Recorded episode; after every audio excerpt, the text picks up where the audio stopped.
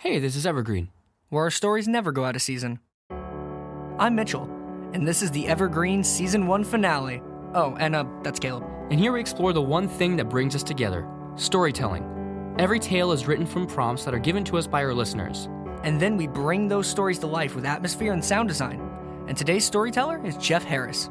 Yeah, and the story prompts chosen for this tale were a blind narrator Googling, and a deserted 89 Ford Bronco. thank you for being with us through all of Season 1, so prepare yourselves for another incredible story. This is Jeff Harris's Go Get Betty.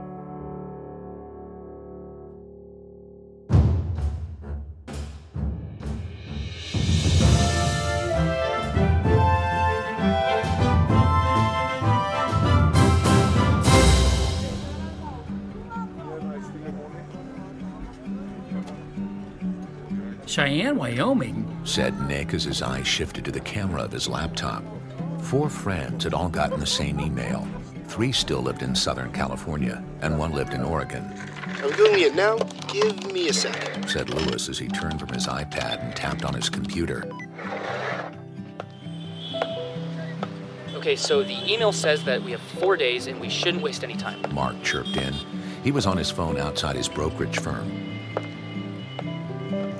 Steve added, We all knew this day would come. his iPhone leaning against a cereal box as he plopped another spoon of orange goo into the awaiting mouth of his one year old son. Uh, it's uh, 1,097 miles from Scott's dad's. Lewis yelled over his shoulder. Mark here. Uh, we don't have a lot of time, guys. Should we go through with this? We have had plenty of warning, and we're not backing out now. Plus, Four voices all said in unison, we promised. Okay, I just booked a flight for tomorrow morning out of Portland. Which of you wants to pick me up at Burbank Airport? Uh, I'm closest. Send me the info. Okay, we'll meet at Scott's dad's house tomorrow at noon. She's waiting, guys. This all happened because of a story told by a youth camp speaker after their junior year of high school. The story went like this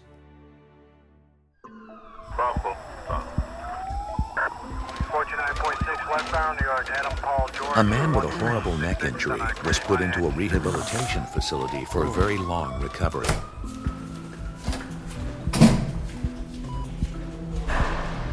It was an old place, and the TV didn't work. He couldn't have looked at it anyway. He could only see the ceiling. White acoustic tiles was all he saw, and he could only listen to monitors and beeps the machines made. He soon got a roommate. His name was Chuck. Chuck had been badly burned. They started to talk and talk and talk, and yet they were bored out of their minds. Chuck had one problem. The smoke had really affected his lungs. So once in a while, he would start coughing and would push the button so the nurse would come suction his lungs out.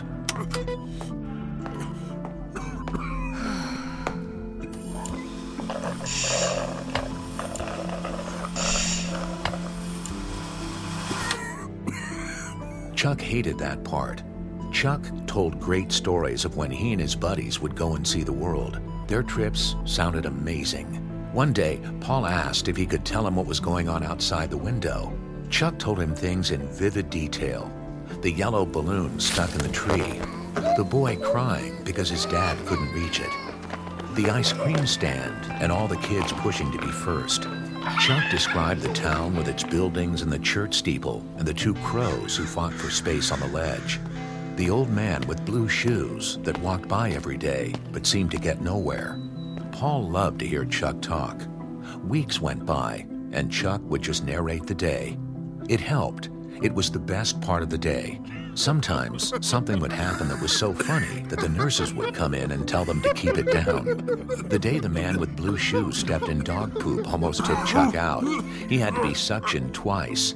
More days and weeks went by, but the man started to become jealous. Why did Chuck get to see all of this? Why did he get such a great view? Why was he so dependent on the voice of the unseen man next to him? He asked if their beds could be switched.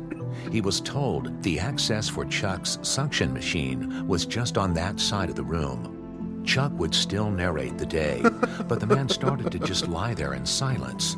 With every story, he felt how much he was missing out. He just knew that if the beds could switch, then they could position him so he could see all these awesome things himself. One night, the button that called for the nurse for Chuck fell off the bed. Chuck asked the man to ask the nurse to come, but he acted as if he were asleep. Chuck began to panic and cough and then wheeze. Chuck pleaded, but the man ignored him. The coughing grew more and more, and then the breathing started to slow. And by morning, Chuck was gone. The man waited a few days and then asked to have his bed moved. They obliged. As they rolled him close, he noticed something out of the corner of his eye. Out the window was just a brick wall. He asked the nurse, Where's the view? She chuckled. This room has no view. But Chuck told me all these stories about what happened outside. The nurse looked really puzzled. Sir, Chuck was blinded by the fire. What? No, no. He told me all about. The man just laid there and cried.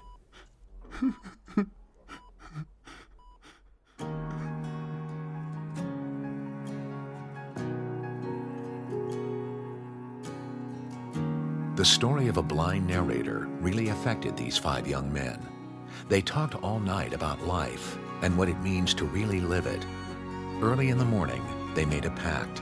Nick scrounged around the college dormitory the camp used over the summer and came up with a fountain pen and a piece of paper. They worked out the details. After they wrote it up, they found a thumbtack.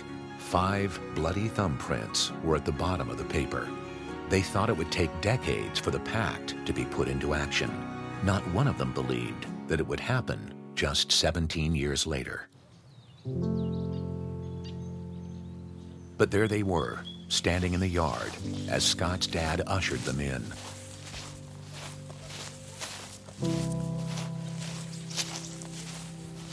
They walked by boxes from Amazon, bubble wrap everywhere. Lewis stepped on a section hanging out of a box, and they all jumped a little at the popping sound. They just stood in Scott's room. All the pictures of all the places they'd been, all the keepsakes from their trips were on his walls. Scott's dad cleared his throat He he loves you guys. And all this as he pointed to the leftover husks of boxes and styrofoam. is all for you. He's been planning this for a while. His dad choked up and headed to the living room. But she was still waiting for them. She was a 1989 Ford Bronco they'd christened with an orange soda bottle as Betty. It took three tries and three stitches in Steve's finger. Scott had taken good care of her. The conversations started right away. Ah, I remember we got stuck on the side of the road when we spun out. I remember the road trip to the Grand Canyon. Lewis, your feet stink so bad. I remember when we cruised her up and down Pismo Beach. We only got her stuck once. Steve yelled. Road trip! Before they knew it, they were driving to Cheyenne, Wyoming. They jumped into a sedan they rented for a one way trip and then clicked off mile after mile after story after story of the road trips their senior year and the long ones after they graduated. The six more they took during their first two years of college, all in Betty and all epic as the stories were told. This one was going to be special as well. They ate crappy food and sang at the top of their lungs to the music that was good, not this junk they have now. Steve and Mark got into a fight about a girl they'd both dated and that took all of Nevada to resolve. They laughed like they'd not done in a long time. They took selfies, something they would never have thought of as seniors. They took turns driving and they took turns paying for gas at the pump. They rolled into Cheyenne, Wyoming three days after they got the email.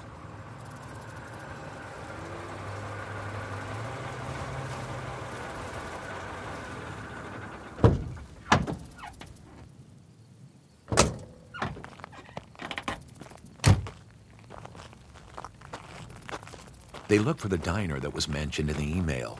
It took 35 minutes to track it down. They walked into the Birdcage Diner. The walls were covered by memorabilia from the 50s and 60s. The smell of cooking grease and Lysol mixed in the air. They grabbed a well worn booth. A rock song from the 80s was coming out of a jukebox in the corner.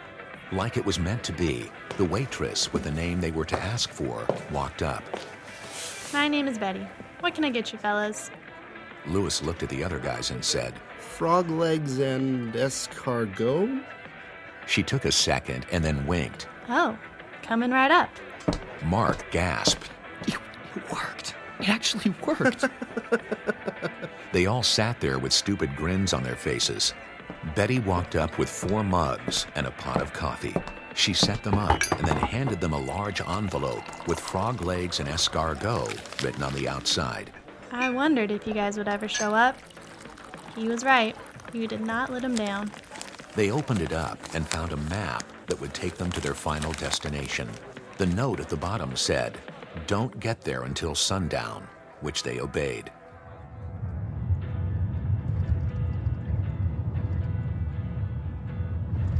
An hour and 15 minutes out of town, on a bumpy road, they saw it.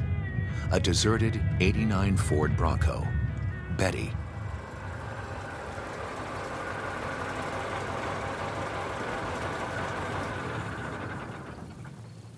Hanging from the driver's side mirror was a piece of cardboard with an arrow on it.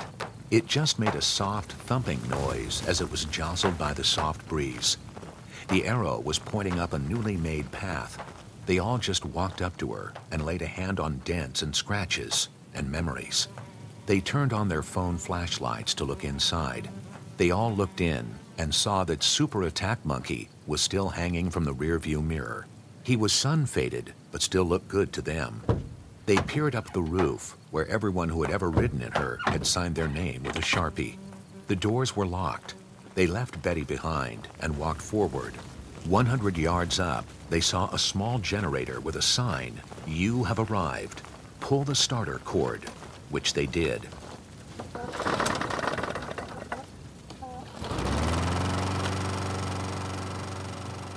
Another 50 yards up, an incredible scene came to life.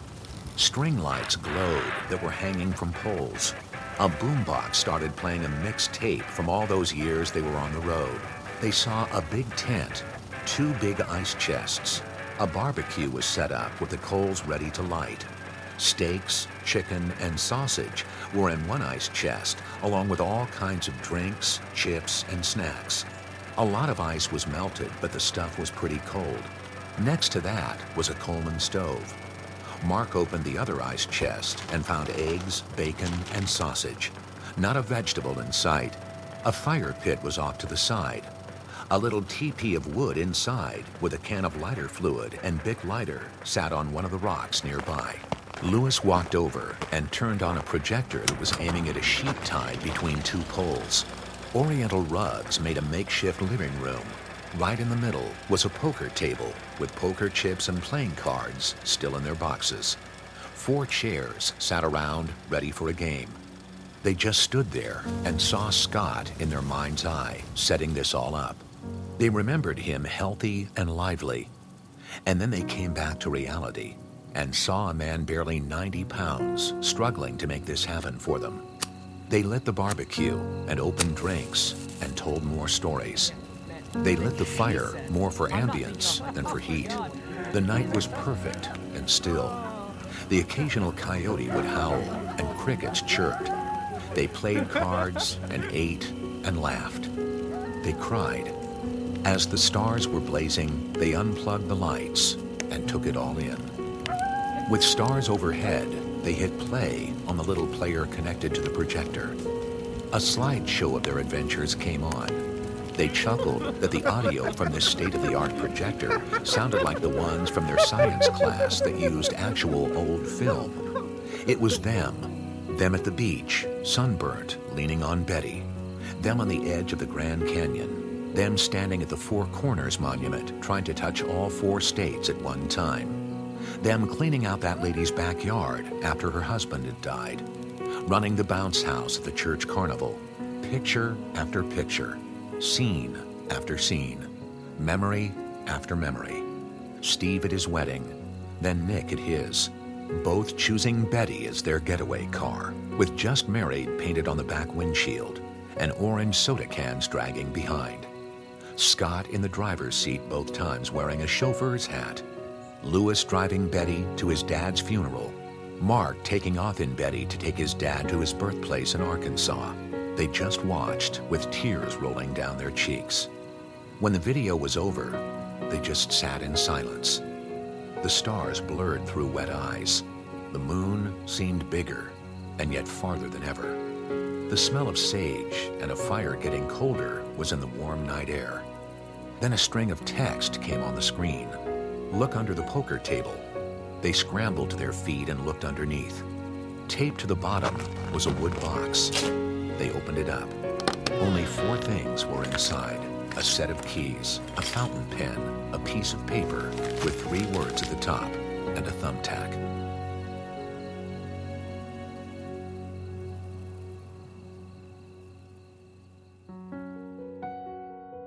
They found Scott's body three days later in the mountains, just four miles from the party site. His body was in a sleeping bag. The autopsy said that Scott had died one day after he sent the email.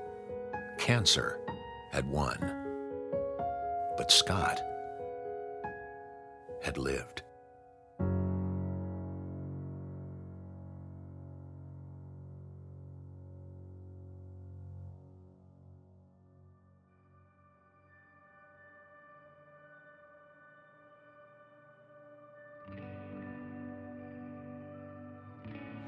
Okay, okay. That was that great. was incredible. That was great. That was okay, a lot first of of all, first of all, thank you, Jeff. Jeff, man. That was an incredible story. It was wonderfully written. One of my favorites that I've ever gotten to work on. Um, what a perfect ending for season one of Evergreen. And also, Yeah. th- thank you, Gary Williams. what a voice. What a voice. Um, just brought the whole thing together. I could fall to asleep life. to that. We had was so much help on this episode. We had so many people Yeah. involved. Little shout outs here and there. We need to give a shout out to Josh Bascara. yeah, he was the guy who wrote the first episode of of this, And he uh, came back yeah, to do some voices for us on the last episode of season one of Evergreen. Yeah, and uh, also Chelsea, my uh, my fiance, she actually Chelsea Cartwright, thank- Chelsea another Cartwright, shout out. She actually uh, played Betty on this, so that's Yeah, her fantastic. second time on the pod. Even Jeff was on. Jeff played Nick on this, the story writer himself. Yeah, got to be a Um, character. I played Mark. You played Mark. I played, I think, Steve. I I played think he Steve. played Steve. Just This is so much fun. I mean, just amazing. We hope that you all got to enjoy this little climactic fin- finale as much as we did. We really wanted to end off season one with a bang.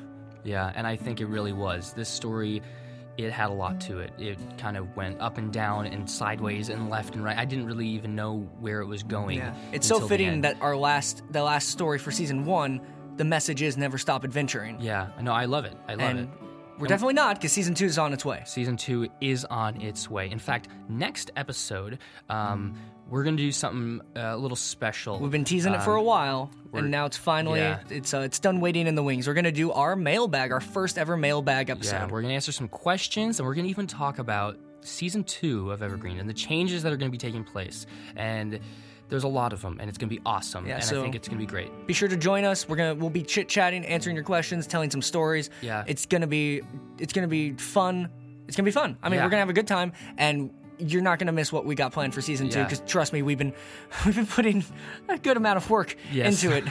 it's been fun though. It's all been good. It's gonna just could not be more excited. I can't wait. Mitch just got out of college. He just graduated. just Congratulations, Mitchell. Thank you for Mitchell. I Josh just took, I just took your studio. I just took your congratulations for you. Um, you. and I am moving, so we are going to be freeing up our schedules. We're moving Evergreen's- on up. We're going to take Evergreen to the next level. And let's hear. Okay, let's hear from Jeff. We want to hear from Jeff. Thank you so much, Jeff. Ah, you guys are welcome. Yeah, it was a lot of fun to get to have you come and tell a story, and even I mean, gosh, his voice is like chocolate. Oh, Gary's, yeah, it is amazing. So when you guys even asked me, I think that was the first thing is like, if I can get Gary to do this. So I'm really just pleased that he did so. Yeah, I, I, it was just a silky smooth voice. I, it's incredible. He's what the voice of the Raiders. Yeah, so he does the voice for the Raiders and also for, I think, Cal football. So when you go to the Raiders game, that's Gary up there. All right, well, I guess that makes sense. That's why it's such a great voice. So the story, there's a lot in there. Uh, Yeah, you packed a lot into that, into the stories and the topics. Yeah, I mean, the topics were what threw everything there. I didn't have anything when he gave me the topics. I was like, what is this going to be? So Got googling out of the way right off the bat. I did because what else do you do with Googling? I guess someone else could be more inventive with it than me. It's just kind of a verb. I think it officially became a word a couple of years ago, even. Yeah, and so that's that's the first thing I was like, oh, if, it, well, yeah, in that story, it was the first thing to do. So All right, so um, right off the bat, how much of this story is based off real life? Like, is any of this story based off real life? It just feels so intimate. Yeah, there there is in the sense that I I mean I go back to a camp where my friends and I would talk about things like life and what we wanted to have, and so there's some elements of that that were in there. Um, but also um, having a story. I remember being at a camp where someone spoke of a story and it really impacted me and it made me think about life and how I wanted to live it. So that so as I as I was putting it together, but really it was interesting. The first thing that kind of came was like Cheyenne, Wyoming. That question mm-hmm. was where that all started to go. Like, what would it look like to have this trip that would go to you know like a, a Cheyenne, Wyoming, and then that's where it all kind of started to fall fall together. So- Yeah, I'm just kind of putting all the pieces together of them, the group of guys coming together after Right. they made the pact. Did did you come up with like the story that impacted them so much first, or was it more like how did Yeah. how did those fall into place? Because that story in of itself is really really crazy and powerful. Yeah, and a that's- really cool use of blind narrator, by the way. Well, welcome Really to cool. Okay, blind narrator. Really, like the my when I was with my son when uh, I got the prompts, I was with my uh, middle son, and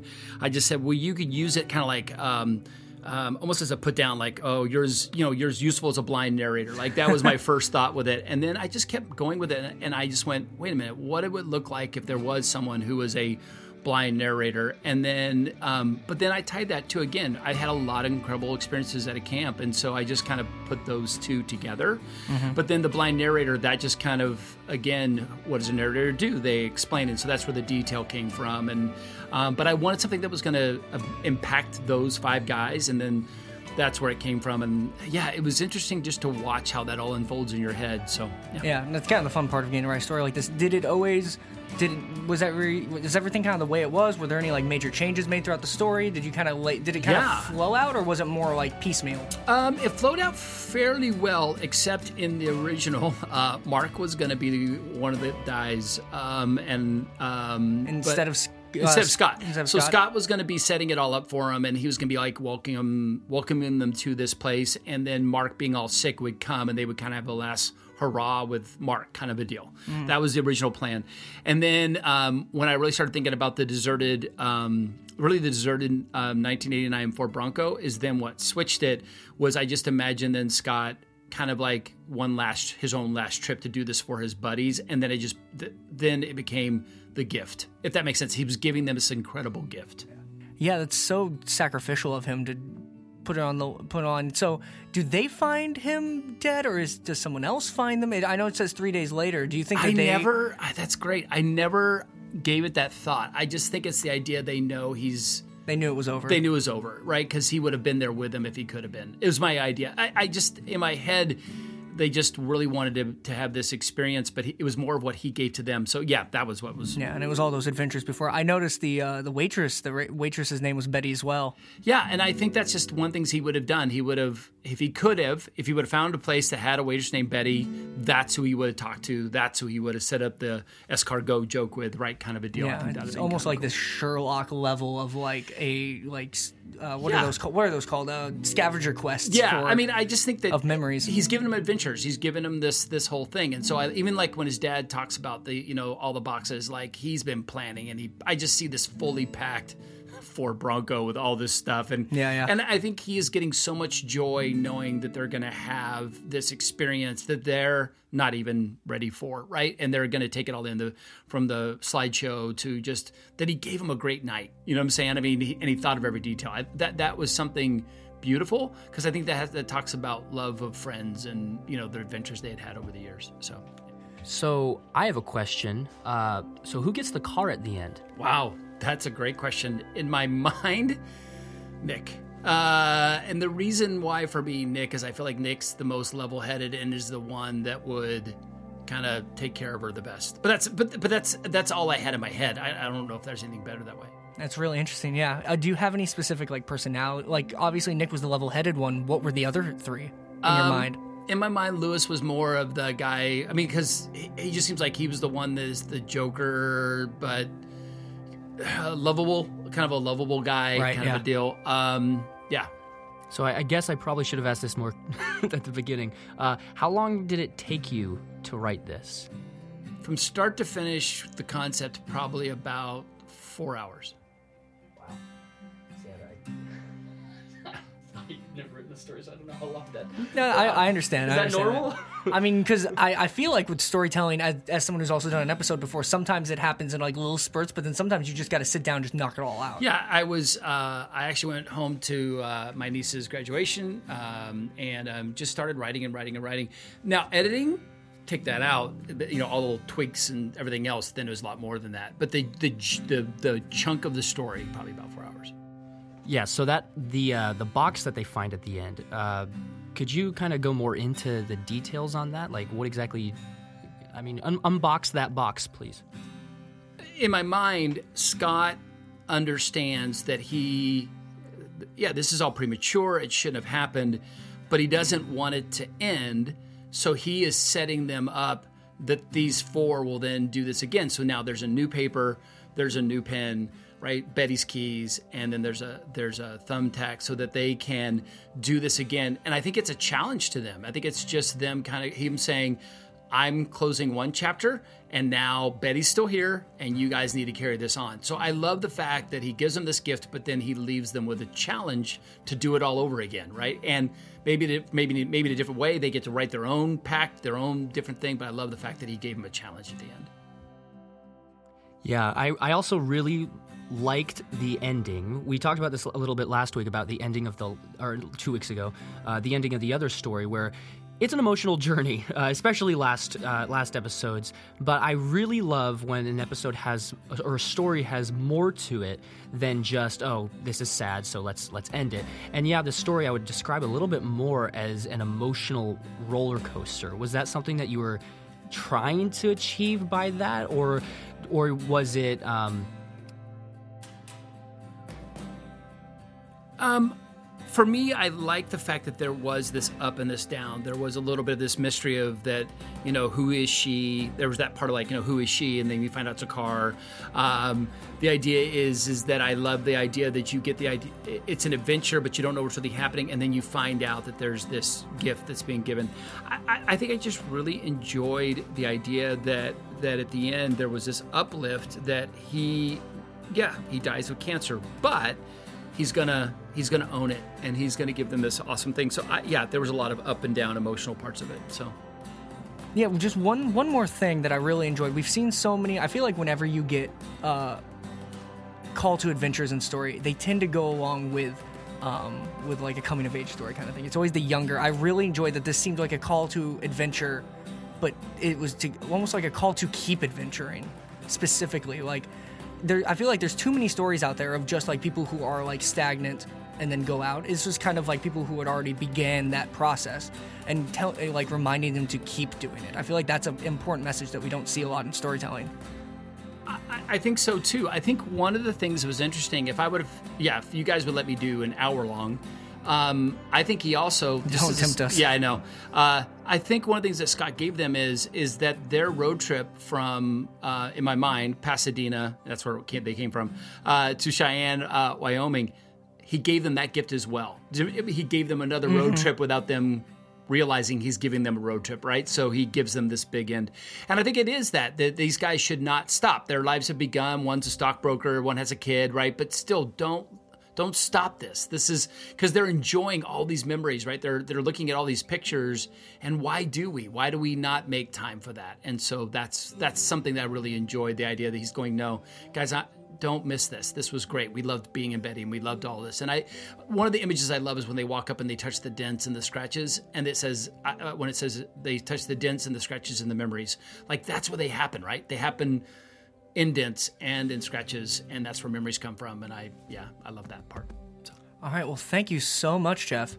Thanks a lot. It was this was one of my favorite stories we've done so far. Oh, thanks. Really appreciate it. Um, so we always do this for for everyone that comes on. If you if people want to see either more of your writing or just pictures you take or stuff, what what how can they how can people uh, uh, stalk you on social media? Oh man, uh, they can see all your beautiful pictures of fountain pens.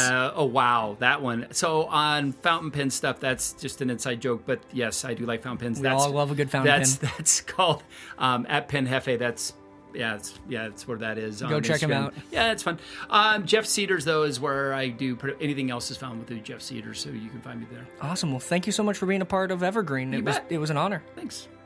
man, some really good stuff about that story. I'm glad Jeff was able to sit down with us for as long as he was able to. I know. Um, was so, awesome. Yeah, we hope you guys had a good time listening to the season finale. We want to remind you if you want to ask us questions for that mailbag episode, you still can. Yes, please Um, do. Email us at evergreencast at gmail.com, and I promise you, we'll do everything in our power to get your question on the episode. We'll answer it to the fullest of our abilities, no matter how Okay. It's not- silly it's not that- it ends uh, up okay. coming out. And if you want to talk to us in general, and just want to chit chat, uh, we are still on social media. We are at Evergreencast, both on Twitter and on Instagram. Yes, and we are both uh, as ourselves. Uh, Caleb underscore Crawdad is mine, and uh, and mine is uh, off the Walther, my last name, last name W A L T H E R. So we post and do stories and all that stuff. Um, I only spell it because they couldn't say my last name right at my graduation. yeah, But hey, what else is graduation for? yeah. Um, So yeah, we hope you all had a great time. I don't know what to say now. I know, I know, I know you don't. We hope you had a great time with season one of Evergreen. Yes, I we had know a good we time. did, With, I had fun. Um, and we can't wait to see you for season two. I think she's telling you you're done. It's like you graduated Think from she's- season one. Mitchell actually graduated. I actually, Josh, so come here. Come here, Josh. so- come here. Okay. Say it's cold this morning, like you did in the first episode of Evergreen. It's cold this morning. oh my god. and I hate the cold. Hate oh wow, we actually spiked our thing. Um, Oh, so that sucks. I have to edit. I can we I can now officially say professionally. My name is Mitchell, and I'm a journalist. And I'm an audio engineer. Professionally? the big PP. With the, with the big. wow, thank you for listening. Good night.